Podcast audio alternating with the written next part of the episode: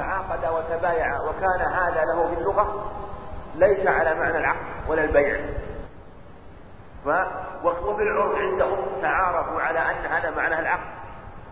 أو النكاح. هذه اللفظة موجودة عندهم بمعنى التزويج وفي الشرع وفي اللغة. ليس معناها التجويد. فنقول نقدم الحقيقة العرفية. فإن لم توجد يوجد معنى هذا يعني اختلفوا. اختلفوا في هذه اللفظة. كنا عندكم حقيقة عندكم عرف فالمعروف. عرفا كالمشروط شرعا قال والله ما عندنا ننظر إلى اللغة في مثل هذا. فيعمل بها. فعلى هذا ينظر في الحقيقة الشرعية. أولا في العصر ثم الحقيقة العرفية ثم الحقيقة اللغة. فإن تعذر المجاز؟ على القول بالمجاز. آه، إذا لم يتعذر. والحقيقة لا تجد لا يكاد تجد المجاز إلا وله حقيقة. معنى. ولا بد أن يحتف به شيء يوضح معناه ويبينه. والله أعلم. صلى الله عليه وسلم. نعم.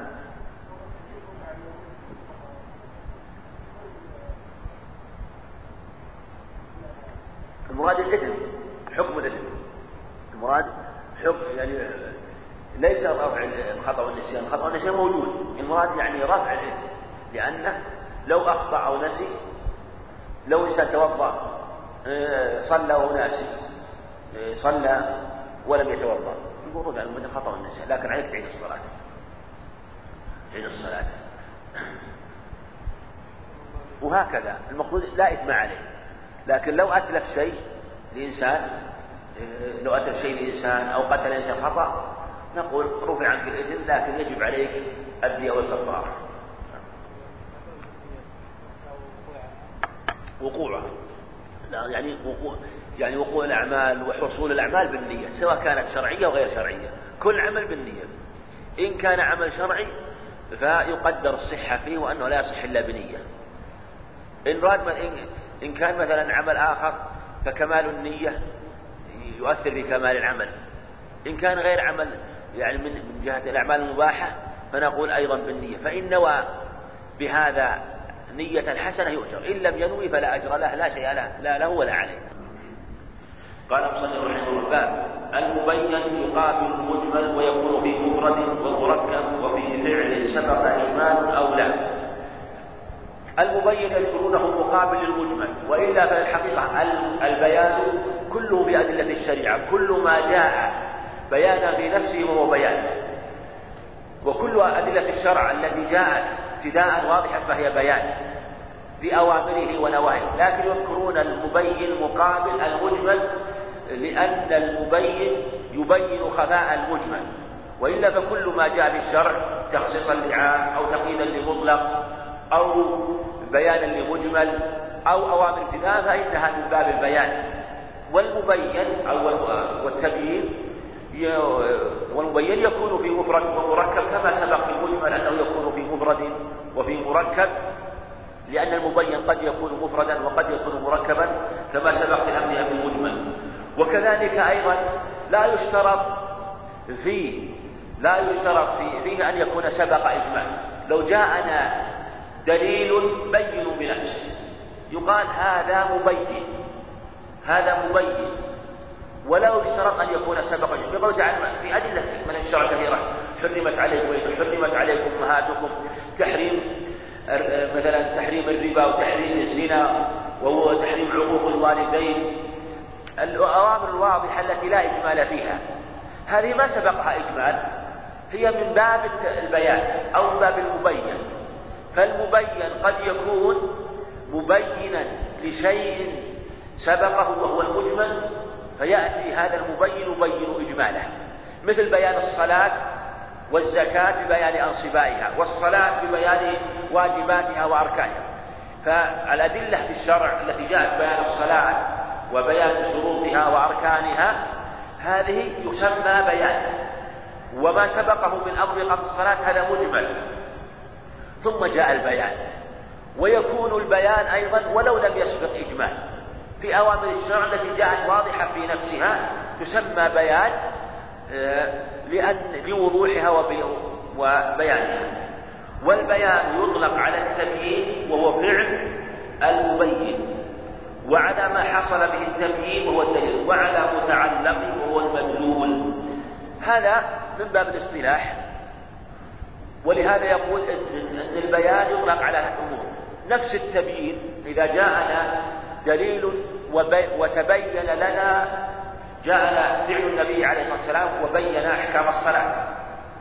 فنفس حصول البيان بهذا التبيين عكس حصوله تبيين هو مصدر مصدر بين يبين تبيينا هذا يطلق على التبيين.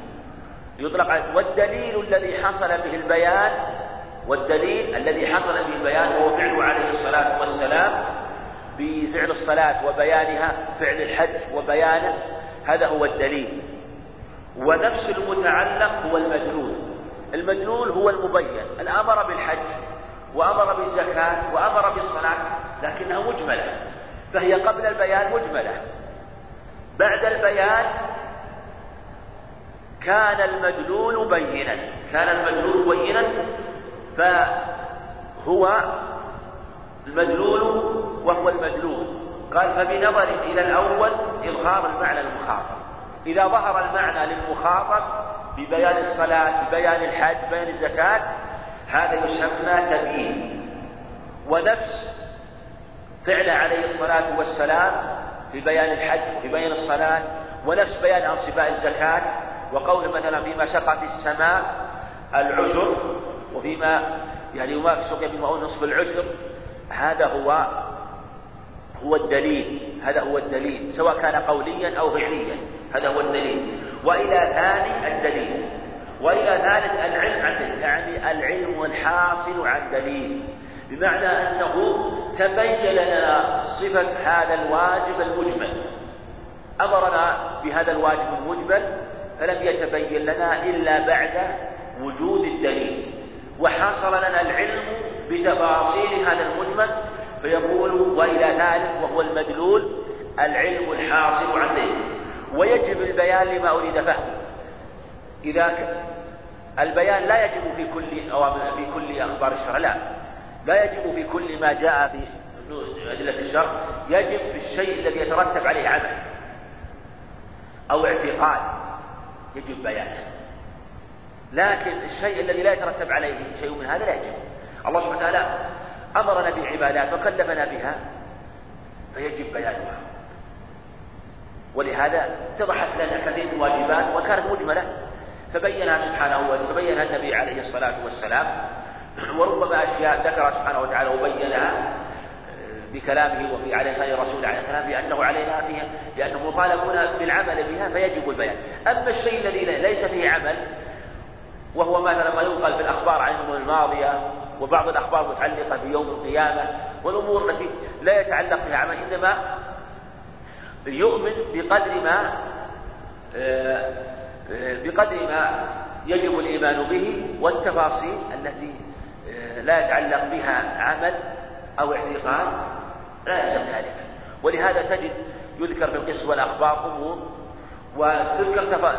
وبعض العلماء يذكر تفاصيل وقد تكون باب الإسرائيليات والإعراض عنها أولى لأن لا يتعلق بها فائدة ولا يتعلق بها عمل. ولهذا لا يجب البيان لما لا يتعلق به عمل أو اعتقاد. ويحصل بقول وفعل ولو كتابة وإشارة. يحصل البيان بالقول. مثل البيان عليه الصلاة والسلام لبعض المسائل البيع وأحل الله البيع. بين لنا كثيرا من البيوع المحرمة. بقوله عليه الصلاة والسلام نهى عن الحبيع حبل الحبلة ونهى عن الغرر ونهى عن وبين بعض الأحكام بقوله. وكذلك بالزكاة بين أنصباءها بقوله وبين ما يدرج فيه الزكاة بقوله وفعل بين الصلاة صفة الصلاة بفعله عليه الصلاة والسلام وبين الزكاة والحج بفعله واجتمع البيان الفعلي والقول فيهما في الحج والصلاة. فقال صلوا كما رأيتم صلوا وقال خذوا عني مناسككم. وكتابة أيضا يحصل بيان بكتابة وقد كتب النبي عليه الصلاة والسلام كتاب فيه وكتاب آخر فيه آه، آه، الواجب فروض الزكوات. وكتبه إلى بكر الصديق رضي الله عنه وأرسل به عليه الصلاة والسلام. وفي كتب أخرى للنبي عليه الصلاة والسلام. كتبها وأرسلها وحصل بها البيان لمن أرسلت له. وكذلك الإشارة أشار عليه الصلاة والسلام في مواضع عدة أشار بيده ومن ذلك أنه قيل له آه، الشهر إن إنك لما آل من فقال الشهر هكذا وهكذا وهكذا خنس الثالثة فأشار إلى أن الشهر يكون وقال هكذا وهكذا وهكذا فأشار إلى أنه يكون ثلاثين ويكون تسعا وعشرين. وأيضا قال المؤمن كلب وشبك بين أصحابه عليه الصلاة والسلام فيحصل بالقول والفعل وبالإشاءة وبالكتابة والإشارة والفعل والفعل أقوى. الفعل أقوى من القول. البيان بالفعل أقوى من البيان بالقول. ولهذا لو أنك أردت أن تعلم الإنسان صفة الصلاة فلو فقلت له الصلاة قم قائما. وبين له صفة الصلاة. هكذا. تقوم قائما ثم تكبر ثم تركع ثم ترفع تشرح له صفة الصلاة. هذا بيان. لكن لو قلت له تصلي هكذا. وقمت أمامه وصليت. فإن هذا أرسخ لأن الصورة المشاهدة ألصق في الذهن. ولهذا ارتفع النبي عليه الصلاة والسلام على المنبر وقال تعلموا صلاتي وقال صلوا كما رأيتموني يصلي أمرهم أن يأخذوا صلاة بالفعل. بينها بالفعل وأمرهم بالقول أن يقتدوا بأفعاله عليه الصلاة والسلام. وبإقرار على فعل. إذا فعل إذا فعل شيء أو ترك أمر من الأمور فإن إقراره على ذلك وسكوته. عنه يكون الإقرار من قول كنا نعزو القرآن ينزل؟ فالإقرار على الفعل والسكوت عنه هذا نوع من البيان بمعنى الإباحة. لكن قالوا إن الإقرار إلا من كافر فإن الإقرار فإنه ربما سكت على الإقرار من كافر. فهذا فيه تفصيل. فإذا فعل آه، المسلم بين يديه شيئا عليه الصلاة والسلام فيدل على على أن هذا الفعل لا بأس به. ثم يختلف الأمر. في في في مشروع في مدى مشروعيته أو إباحته. وكل مقيد من الشرع بيان. هذه قاعدة. كل مقيد من الشرع بيان. فإذا جاءنا النص العام ثم جاءنا النص الخاص فيكون تقييد الحالة الخصوصية مقيدة. نقول بين النص الخاص أن هذه الصورة غير مرادة في العموم. أو جاءنا النص مجملا ثم جاء مبينا. بدليل آخر نقول بين النص. هذا أنه يراد بالمجمل هكذا. أو جاء نص مطلق وجاء تقييده. نقول إنه مقيد بهذه الصورة. أو مثلا أيضا التقييد بالترك لو أنه فعل فعلا لو أنه مثلا أمر بأمر ثم ترك عليه الصلاة والسلام. فإن تركه يدل على عدم الوجوب لأنه بيان أنه لم يرد بذلك هذا هو الصحيح أيضا. لو أمرنا بأمر ثم تركه أو نهى عن شيء ثم فعله ف تقييده بالفعل يدل على أنه لم يرد بالنهي بذلك التحريم بل أراد أن يكون خلاف الأولى. فهذه قاعدة في جميع ما يأتي من الشرع سواء كان تخصيصا لعام أو تقييدا لمطلق أو بيانا لمجمل أو تركا لآن ما أمر أو فعلا لما نهى أو سكوتا عن عن شيء نهى عنه ثم فعله فعل امامه فسكت عليه الصلاة والسلام. فيدل في بعض الأحوال على أن ذاك على أن ذاك عام أريد بالخصوص وأن هذا مطلق أريد بالتقييد وأن هذا المجمل بين بهذا وأن ذاك النهي لم يرد به التحريم وأن ذاك الأمر لم يرد به الوجوب. وهكذا لأن كل مقيد من الشارع بيان. وهذا ليس خاص بالمطلق بل هو في كل ما بينه الشارع والفعل والفعل والقول بعد مجمل إن صلحا واتفقا فالأسبق. إن عرف بيان. يعني إذا جاء النص مجمل ما ندري ماذا يراد به. ثم جاءنا بيان لهذا النص المجمل. لكن جاءنا بطريقين بطريق الفعل والقول بطريق الفعل والقول. يقول المصنف رحمه الله إذا كان عليه الصلاة والسلام بين لنا هذا المجمل بفعله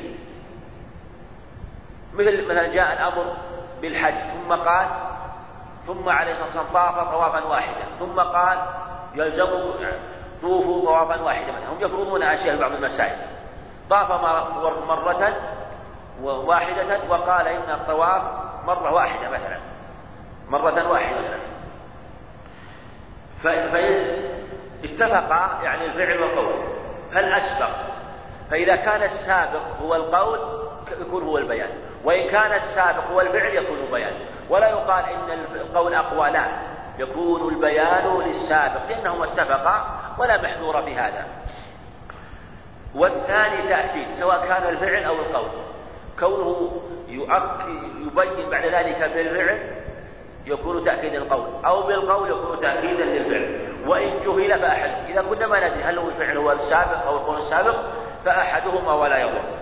وإن لم يتفقا كما لو طاف يعني ضرب مثال صلى الله عليه وسلم صلى الله عليه وسلم بعد آية الحج قارنا مرتين. وأمر قارنا مرة فقوله بيان. يعني لو أنه عليه الصلاة والسلام مثلا طاف مرتين فرض أنه طاف مرتين والصحيح أنه ما طاف إلا مرة واحدة. مع أن ورد في بعض الأخبار طاف مرتين لكن لا تثبت. كما روى الدار قطني عن, عن علي. لكن الله طاف مرة لكن يقول له أنه طاف مرتين عليه الصلاة والسلام. طاف مرتين. يعني أولا ثم بعد ذلك أمر قارنا أن يطوف مرة مع أن الفعل هو الذي سبق. الفعل وهو أنه طاف مرتين هو للسابق. يعني مرة للعمرة ومرة للحج وهو قارن ثم أمر قال قال طوف مرة واحدة يسعك لحجك وعمرتك. يسعك لحجك وعمرتك. يعني مثل مثاله مثلا لو نقول مثلا فرض أنه عليه الصلاة والسلام نقل أنه كما قيل وكما روي أنه طاف مرتين وهو قارن ثم أمر ثم أمر القارنين أو كما أمر عائشة لما قد حج عمرة قال طواف البيت يسعك لحجك وعمرتك قوله هذا مقدم على فعله. مقدم على فعله. وإن كان الفعل متأخر. لأن لماذا؟ لأنهما اختلفا. فإذا اختلف الفعل والقول فيقدم القول لأنه أقوى أقوى في باب البيان. فدلالته هو من جهة الدلالة أقوى. لكن ذاك الفعل من جهة الصورة المشاهدة أرسخ في الذهن.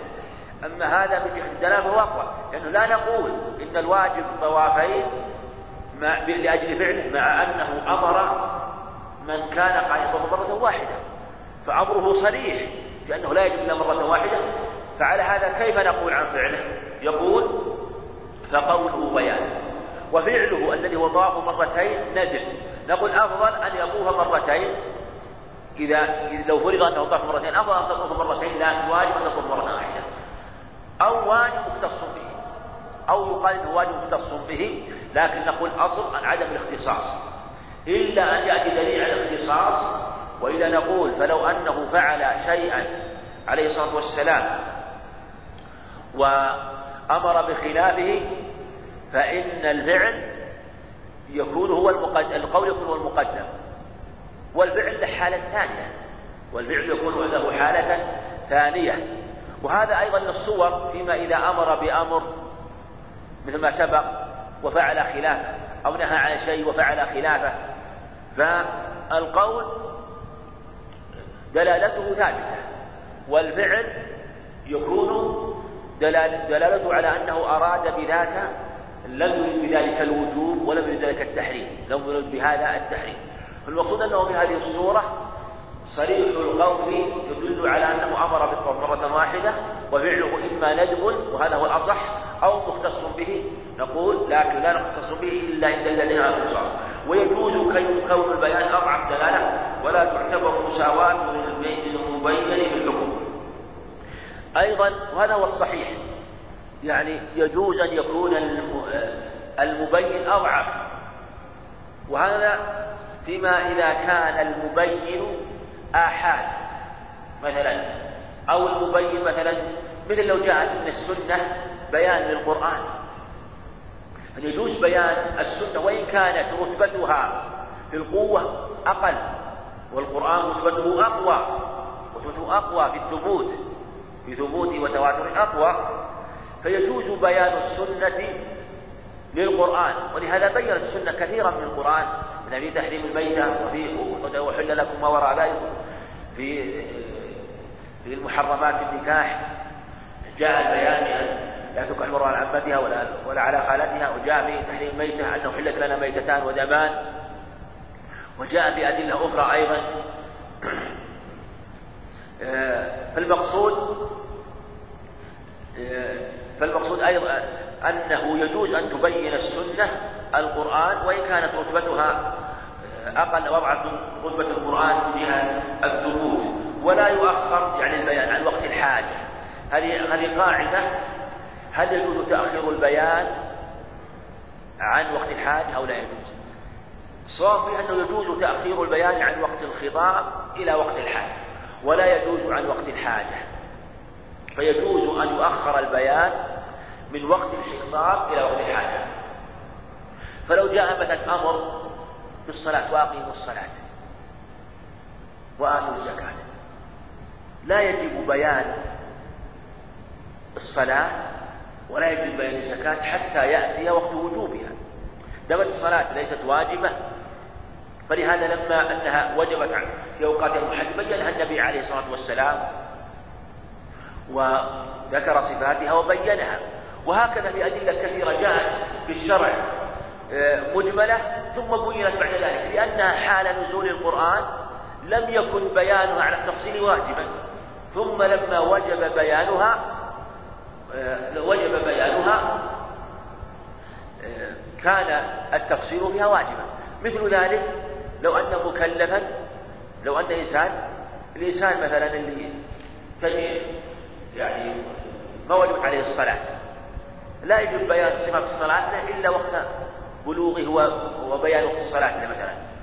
أو على القول الثاني إذا أمر بالصلاة إذا أمر بالصلاة تبين له كما قال أحمد رحمه الله. المقصود لا يجب البيان إلا وقت الوجوب. يعني كذلك أيضا من المكلفين حينما يبين بعض بعض لا يجب البيان إلا وقت وجوب. فكذلك في خطابات الشرع لا يجب البيان من النبي عليه الصلاة والسلام فيما أنزل الله عليه إلا إذا جاء وقت الوجوب. ولمصلحة هو الواجب أو المستحب كتأخيره المسيء في صلاته إلى ذلك ضرورة ضرب مثال على ذلك. الرسول عليه الصلاة والسلام جاء المسيء صلاته لأجل أن يبين له. فأرجع عليه الصلاة والسلام وقال ارجع وصلي إنك مصلي. معنى جاء يسأل. فعلى هذا نقول يجوز تأخير البيان عن عند وقت الحاجة لمصلحة. أيضا هذه فائدة أخرى. يعني أنه يجوز نقول لا يجوز تأخير البيان. يجوز تأخير البيان. عن وقت الخطاب. إلى وقت الحاجة إلا إذا كان تأخير مصلحة فإنه يستحب. لكن ليس بواجب. إذا كان تأخير مصلحة يستحب. بدل الإنسان جاء يقول علمني الصلاة فإني لا أحسن أصلي. أليس يجب تعليمه ولا ما يجب تعليمه؟ يجب. لكن لو قال الإنسان ماني معلم أنا. قال بقول اذهب فصل أبغى على أساس تصلي بنفسه حتى مثلا يعني كما فعل عليه الصلاة والسلام. قال صلي بنفسه حتى يكون أرسخ ويستحضر هو في نفس الصلاة ويجتهد وينظر فيصلي. فإذا قيل له بعد الجار صلى قلنا فإنك أخطأت في صلاتك. فانظر بما أخطأت يجعل يتأمل وينظر فيجتهد. أن يعيد صلاته فلا يخطئ. فإذا جاء وقال علموني والله لا أستطيع يكون تلقيه وتلحظه للاستماع وللفهم أبلغ وأبلغ. لأنه في الحقيقة آه، يعني منع من شيء هو أشد حاجة إليه. فيكون تلقيه وتلحظه له أنفع له. أما إذا أعطيته العلم عفوا بدون أن تختبره وبدون أن ترده ربما أنه لا يتلقاه ولا يحسن تلقيه. لكن لو أنه أصر على ذلك وقال لا أحسن فواجب تعليمه أما إذا كان هو ممن يمكن تعليمه وممن يمكن تأديبه على هذا مثلا وتمرينه فلا بأس بالتأخير لأجل المصلحة. ولقال هذا قال ولمصلحة هو الواجب. يعني قد يكون واجبا أو مستحبا. فإذا كان تأخيره يكون فيه تعلمه وتعليمه المباشرة كونك تعلمه مباشرة لا يتلقى التعليم وإذا أخرته تعلم ربما كان واجبا أو مستحبا بحسب المصلحة. كتأخير مسيء صلاة مسيء صلاة. كتأخير مسيء صلاته ثلاث مرات ويجوز تأخيره وتأخير تبليغ صلى الله عليه وسلم الحكم إلى وقتها كما سبق. أن يجوز تأخير مثلا بيان وقت الصلاة إلى وقت ولهذا لما جاء رجل وأمره أن يعلمه الصلاة قال صل معنا. ما علم عليه الصلاة والسلام. أمر أن يتأخر حتى يصلي معهم. أولا حتى يحضر وقت الصلاة فيصلي. والأمر الثاني حتى يكون تلقيه عن طريق النظر والمشاهدة لا عن طريق المشاهدة فإنه أبلغ في تعلمه. والتدريج بالبيان. أيضا يجوز البيان التدرج في البيان يعني يجوز أن يكون البيان متدرجا لا يشترط أن يكون البيان شيئا فشيء مثل ما أن عليه الصلاة والسلام بين كثيرا من الأحكام المتعلقة بالزكاة. شيئا فشيء ما بينها مرة واحدة وبين كثيرا من أحكام البيوع ما بينها مرة واحدة بل بينها شيئا فشيئا وبين كذلك في الحج يعني الحج بينها بفعله شيئا فشيئا ولم يقل عليكم تفعلوا كذا كان باستطاعته عليه الصلاة والسلام أن يقول صفة الحج كذا وكذا ومن أول إلى آخر. ويعلم الناس لكن جعلهم يأخذونه عنه شيئا فشيئا في مناسك الحج. فلهذا جاء التدريج بالبيان في مسائل ويجوز تأخير إسماع مخصص موجود. هذا في الحقيقة من المسائل أيضا التي تفرض في عهده عليه الصلاة والسلام لا بعد الوحي. لأن هذا يقول يجوز أن المخصص بالنص لا يسمعه بعض الناس. مثاله مثلا يعني ضرب من الأمثلة أن فاطمة عليه رضي الله عنها سألت ميراثها من النبي عليه الصلاة والسلام. أخذت بقول قولها يوصيكم الله بأولادكم إن ذكر يد الحظ يعني أخذت بعموم الأدلة في آيات المواريث وهي أخذت بعموم الأدلة في المواريث ولم تسمع النص نحن معاشر الأنبياء لا نورث. ما سمعت بالنص نحن معاشر الأنبياء لا نورث. وعلي وعمر رضي الله عنه أخذ أراد أن يأخذ الجزية آه، يعني في في مسألة الجزية أنه قد أخذها أراد أن يلحقه. يعني أخذها بعدما علمه أخبره عمر أنه أخذها من مجوس هجر. أنها أخذها من مجوس هجر.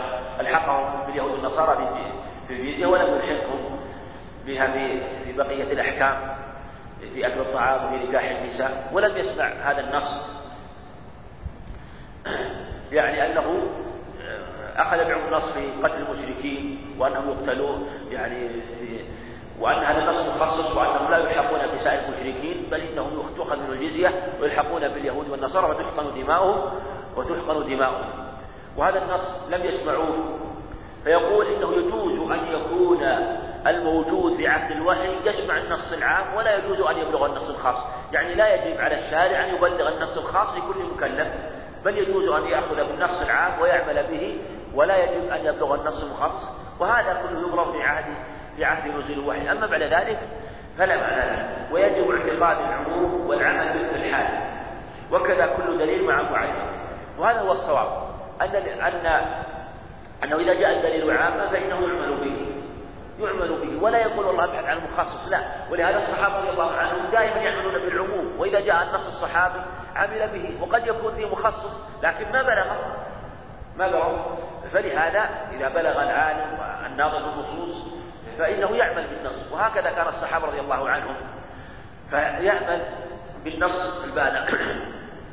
ولأنه ربما جاءت النصوص وعلمها وربما لو قيل مثلا في النصوص لا يعمل بها قد يتوهم أن لكل نص تخصيصا أو لكل إطلاق تقييد نقول لا. إذا بلغته النصوص وعلمها فيكفي بما بلغته ويعمل بالنصوص كما كان الصحابة رضي الله عنهم يعملون بها. لكن هذا لمن كان من العلم والنظر. أما مثلا من كان فليس لمن لم يكن من العلم يعمل بالنصوص على جهل المراد بالعمل بها عن علم المراد بها. وقد يعمل بعض العلماء بالنصوص ويكون مجتهدا بحسب ما بلغه ويكون في نص مخصص لم يبلغه لكن بحسب ما بلغه وأدركه علمه عمل به. وكذلك لو جاءه دليل فالدليل قد يكون له معارض لكن هذا مبلغ علمه فيعمل به. ولهذا كثير من العلم قد تبلغه النصوص ولا تبلغ النصوص الأخرى كما ذكر تقي رحمه الله في اعذار العلماء بعمل بعض النصوص وقد تكون ما بلغته النصوص فهم معذورون ومجتهدون ولهم أجرهم بذلك بما بلغهم من العلم والله أعلم.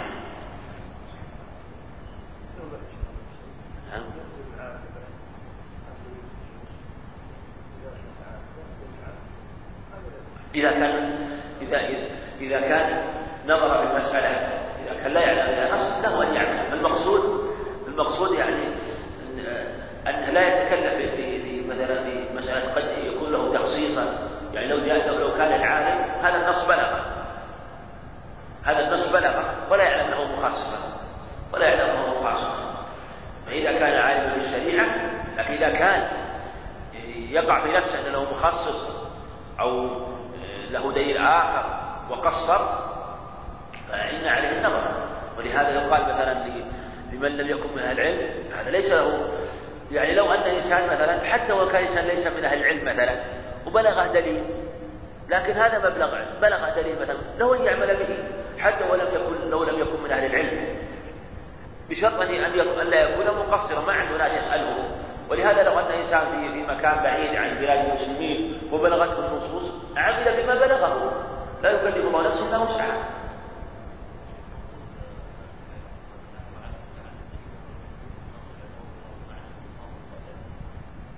نعم يقول التبيين يعني البيان هل له تعريف؟ اختلفوا البيان. بعضهم جعل للبيان ثلاثة تعريف تعريف يتعلق بنفس الدليل وهو الدليل المبين. وتعريف يتعلق بنفس المبين.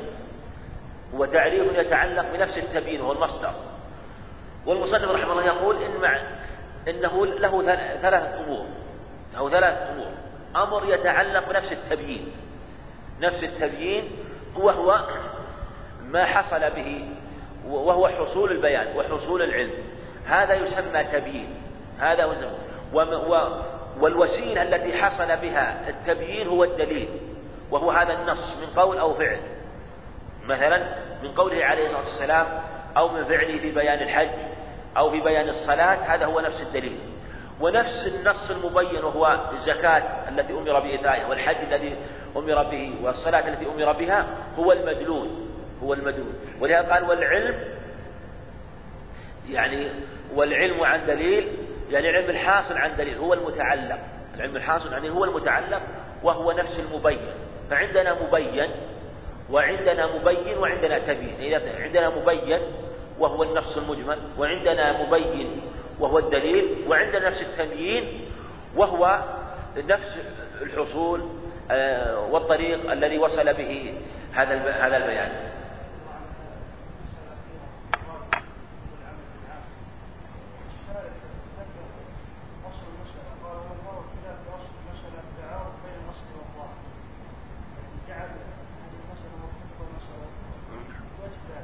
ما ادري إيش يقول ماشي قال ومثار الخلاف في اصل المساله يعني اصل المساله اعتقاد العلم والعمل كان نعم التعارض بين الاصل والظاهر نعم الاصل يعني عندنا آه، الظاهر العموم هذا الظاهر. يعني الظاهر في إيش زاد مش قال بعد بعد. الأصل يصل الظاهر بعده؟ إيه؟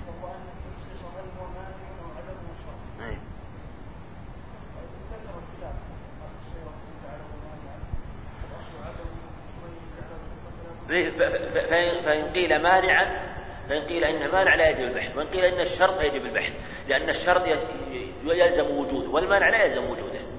يعني إذا قيل إنه شرط فيلزم البحث لأن مثل أن الشروط الصلاة يلزم وجود يجب وإن قيل إنه مانع فعلى هذا يكون من باب المانع لا من باب الشرط. مانع لا من باب الشرط. ولهذا يقول لأن الظاهر عدم التخصيص الأصل في النصوص العموم والأصل في النصوص الإطلاق وهذا والأصل في النصوص البيان هذا الأصل في النصوص.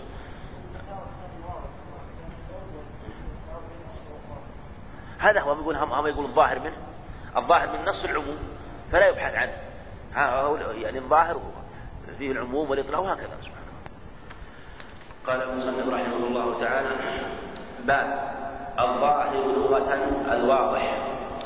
الظاهر هو الواضح البين. وهذا هو الغالب على نصوص الشرع. الظهور والوضوح والبيان. وقد جاء عليه الصلاة والسلام بأعظم البيان وهذا هو الغالب على نصوص خاصة في أبواب التوحيد والعقائد. وهكذا الغالب على النصوص الأخرى. فقد بلغ الأمل الأقصى والغاية العظمى عليه الصلاة والسلام في البيان والإيضاح فهو الظاهر هو لغة الواضح واصطلاحا يعني الاصطلاح علماء الأصول ما دل دلالة ظنية وضعا أو عرفا موجود قول وضعا كأسد الظاهر كأسد هذه مأخوذة من الشرع عندهم كأسد؟ إلا في المتن في المتن الظاهر كأسد هذه زيادة لأن لأن قال وضعا أو عرفا. هذه كأسد موجودة لأن موجودة في الشرع كأسد. هذا ما دل دلالة ظنية يعني ما يغلب على الظن وضعا. فإنه يكون هو الظاهر وضعا مثل قولك الأسد الأسد يطلق على الحيوان المعروف. تقول إذا قلت جاء أسد أو رأيت أسدا فإن فإن الظاهر والغالب على الظن أنك رأيت الأسد الحيوان مفترس. وهذا هو الظاهر. والغالب على الظن. فهو ما دل دلالة ظنية وضعا. لأن لأنه موضوع لهذا الحيوان. أو عرفا. أو عرفا أيضا كالغائط مثلا. الغائط في اللغة على المكان المطمئن على المكان المطمئن. و وهكذا أيضا ألفاظ أخرى جاءت في الشرع مثل الدابة يطلق على الحيوان على ذوات الأربع مع أن في اللغة لكل ما يدل لكنه من جهة العرف يطلق الغائط على الخارج المستخدم. فيطلق يريد هذا. هذا هو العرف وهكذا عرف الناس في في اصطلاحهم نحمل كلامهم على العرف ويغلب على الظن أن الذي تكلم تكلم بالعرف إذ لو أراد غير العرف فإنه يبين أو يتكلم بكلام يبين ما أراد. فلو أراد بالأسد الرجل الشجاع لابد أن يدل بكلام يدل عليه. قال رأيت شجاعا رأيت شجاع كالأسد أو رأيت رأيت من يقاتل أو رأيت الأسد يقاتل الكفار. فإنه ينطلق الذهن إلى ذاك الأسد المعين المعروف بالشجاعة بالشجاعة. أو قال ذهبت إلى هذا المكان الغائط أو ما أشبه ذلك أو إذا أراد مثلا بالدابة معناها من اللغة المقصود أنه يطلق في الوضع على ما جاء فيه وفي العرف على ما جاء فيه هذا هو الظاهر.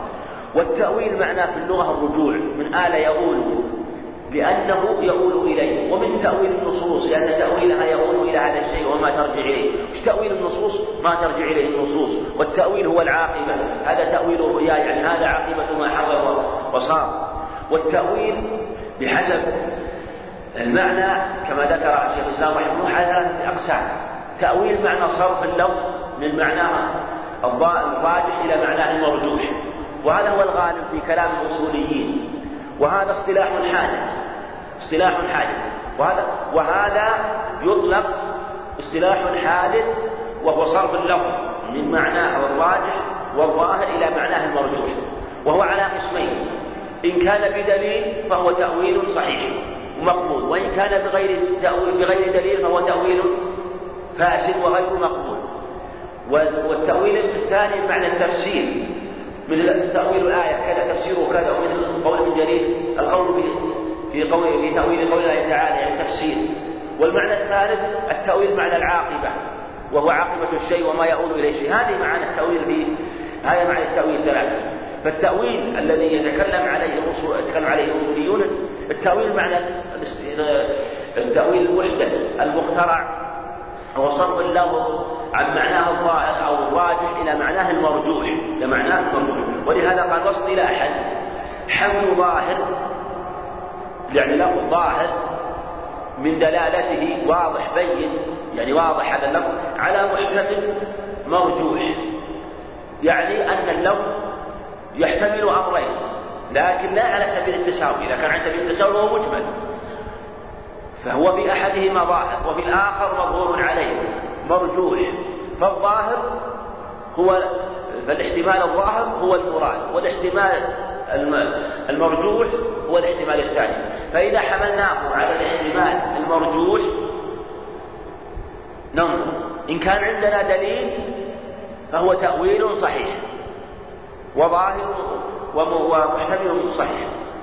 وإن كان ليس عندنا دليل فهو تأويل بحث. ولهذا قال وزد أو لصحيحه أو وزاد لصحيح بدليل يصيره راجحا إذا هو حمل ظاهر على محتمل مرجوح.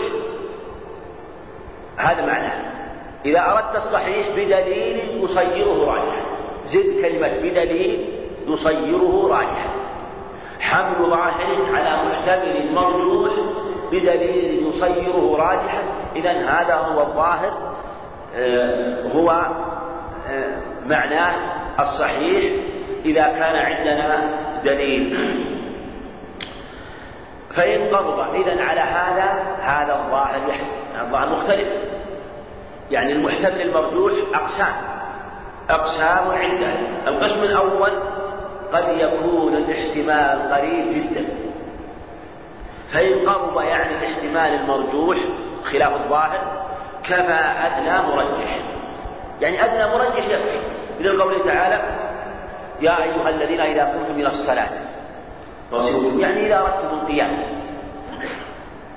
إذا أردتم القيام فاغسلوا وجوهكم.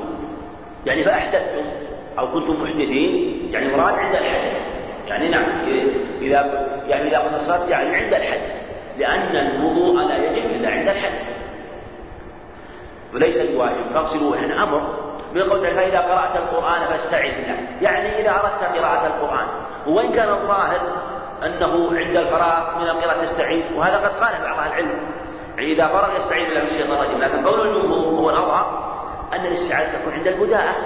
وهكذا جاء في بعض الأخبار فالاستعاذة تكون عند البداءة وأيضا مثل مثل ما جاء في الخبر أنه عليه الصلاة كان إذا دخل الخلاء قال اللهم إني أعوذ بك من إيش معنى إذا دخل يعني إذا أراد. وهذا قد جاء في رواية معلقة صحيحة أيضا لكن فيها أنه إذا أراد دخول الخلاء. لكن في خصوص هذا النص لو لم يأتي دليل فالمراد به إذا أراد دخول الخلاء فعلى هذا إذا قرب الاحتمال المرجوح وكان قويا فإنه يكفي أدنى تأويل. وهذا نافع في هذه النصوص أن أن الشيء الاحتمال الواضح لا ينبغي المجادلة فيه ولا ينبغي الإنسان أن يجادل ويقول كذا الله لا. الشرع جاء بلغة العرب وجاء بلسان العرب ويتكلم بلسان العرب. وهذه الأساليب معروفة عندهم علي عندهم ويتكلم بها عليه الصلاة والسلام من باب التحقيق ومن باب يعني قد يكون لأسباب أخرى ولأساليب بلاغية يستخدمها عليه الصلاة والسلام. ومن تأمل وجد هذا كثير فلا ينبغي مثل المجادلة في هذا أو التشديد في بعض الظواهر التي في الحقيقة هي غير مرادة مع أن الاحتمال الثاني واضح وبين لا تكلم فيه فيكفي فيه أن احتمال. وإن بعد يعني الاحتمال الثاني افتقر إلى أمر فقد يكون الاحتمال المرجوح بعيد والظاهر واضح فيكون النزوع إليه بإغراق وقوة. فلهذا الانتزاع قد يكون حسنا وقد يكون إغراقا. ولهذا ابن كثير رحمه الله دائما حينما يذكر أحيانا عن بعضهم يقول وقد أغرق في النزع يعني يكون كالغريق ما يعني لا يصل إلى بغيته. فينبغي أن يكون النزع والاستظهار والنظر آه، لا عن طريق التكلف. أما إذا كان الاستنباط أو أو أو النظر في هذا يحتمل مرجوح ضعيف فلا يلتفت إليه. وهذا بين في بعض المسائل التي يخالف فيها بعض أهل العلم وقد يكون الاحتمال ضعيفا جدا وسيذكر المصنف رحمه الله بعض الأدلة في هذا الباب. وإن تعذر رد إذا هذا ثلاثة ثلاثة أقسام. القسم الأول أن يكون قريبا. ومراتب القرب الحقيقة مختلفة. قد يكون قريب جدا وقد يكون قربه ليس بعيدا لكنه واضح. والأمر الثاني قد يكون بعيدا ويفتقر إلى دليل. البعيد يحتاج إلى دليل. فإن جاء الدليل تعين. وقد يكون متعذر. إذا تعذر في الغالب لا يكون مع دليل. فإذا تعذر بد ومن التأويلات الباطنية ومن التأويلات الجهمية والأشاعرة وأمثالهم ممن يتأول النصوص بأقوال باطلة هذه مردود تأويل مردودة وهي تأويل محدثة وهي في الحقيقة وإن سمي التأويل لكن تأويل فاسد. ما في معنى تسمى التأويل أو تأويلا فاسدا؟ لأنه جعل النص يرجع لأن التأويل من من آل الشيء إذا رجع فهو أرجعه إلى معنى فاسد فهو في الحقيقة تحريف فآل أمره إلى التحريف. آل أمره إلى التحريف فهو مردود. والأول فمن البعيد تأويل الحنفية قوله صلى الله عليه وسلم ما أسلم عن عشر نسوة وحديث جيد أبو داود وغيره وجاء عن عدة من الصحابة أيضا اختر وفي لفظ أمسك منهن أربع وفارق سائرهن على ابتداء النكاح أو إمساك عندكم واو ولا أو؟ أو إمساك الأوائل قالوا الأحناف يقولون قول عليه الصلاة والسلام اختر أربعا ولو أمسك منهن أربع وفارق سائرهن. قالوا معناه ابتداء النكاح أو إمساك الأوائل. فهو بين أمرين. إن كان عقد عليهن جميعا إن كان عقد عليه على على هؤلاء إن كان عقد عليهن على جميعا فهو مخير لأن العقد عليهن يقولون صحيح من جهة أن عقد عقدا واحدا فقد عقد على واحدة فيختار أربعة لأنه عقد على الجميع. يختار أربع منهم. وإن كان عقد عليهن عقدا متوالي واحدة والأخرى فقالوا إنه يختار الأربع الأول. فهو هذا وهذا. وهذا تأويل بعيد. أن يكون المعنى اختر منهن أربع أو أمسك أربع وفارق سائرهن معناه ابتدأ النكاح. لأن الرسول عليه السلام ما قال ابتدأ النكاح بل قال اختر وهو إمساك في الحقيقة وقول الإمساك مبطل لقوله ابتدأ النكاح. لأن الإمساك غير ابتداء والابتداء معناه أنهن فسخن منه وأنه بالإسلام عليه أن يبتدئ منهن أربعا وهذا يفتقر إلى ذكر شروط النكاح وبيان ما يجب النكاح يعني تو أسلم ويحتاج إلى معرفة هذا وهذا أمر يخفى وهو تأويل بعيد بل هو قد يقال إن التأويل باقي. وأبعد من قوله صلى الله عليه وسلم من أسلم على أختين اختر أيهما أو أيهما شيء على أحد أمرين أيضا قالوا في الرواية الثانية حديث فيروز الديلمي عند أبي داود وغيره أنه عليه أنه أسلم على أختين فقال عليه الصلاة والسلام اختر أيتهما شئت. قالوا معناه هذا المعنى. إما ابتداء النكاح إذا كان عقد عليهن وإذا كان عقد عليهن لا يصح النكاح. عقد عليهن عقد واحدة فلا يصح مثل أنه عقد على أختين. لا يصح النكاح بأيتهما وإن كان عقد على إحداهما من الأخرى فالمعنى أمسك الأولى وفارق الأخرى. وهذا أبعد لأن في هذا الخبر قال اختر. والتغيير ينافي كونه يبتدئ النكاح. فهو أبلغ من ذلك لأن ذلك يمسك هذا تخيير. كأنه جعل الأمر إلى اختياره وشهوته. وهو في الحقيقة في الحقيقة المعنى متقارب ولا فرق في البعد لا بين هذا لأن ذاك هو في الحقيقة أيضا آه، يعني نفس حديث حديث قيس بن حارث وحارث بن قيس قيل فيه أيضا. معنى اختر أيتهما اختر منهن أربعا وأمسك سائرهن فهو بالبعد متساوي مع هذا وهذا. وإطعام ستين مسكينا على إطعام إطعام طعام ستين. كذلك تأولوا إطعام ستين مسكين في كفارة الظهار على معناه إطعام طعام. جعلوا مكان ستين طعام. في كفارة الظهار وكذلك أيضا معناه في